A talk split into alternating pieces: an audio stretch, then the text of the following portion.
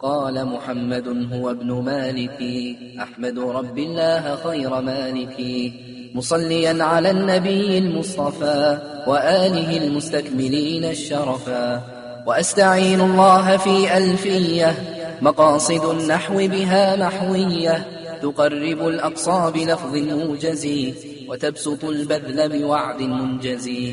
وتقتضي رضا بغير سخط. فائقة ألفية ابن معطي وهو بسبق حائز تفضيلا مستوجب ثنائي الجميلا والله يقضي بهبات وافرة لي وله في درجات الآخرة.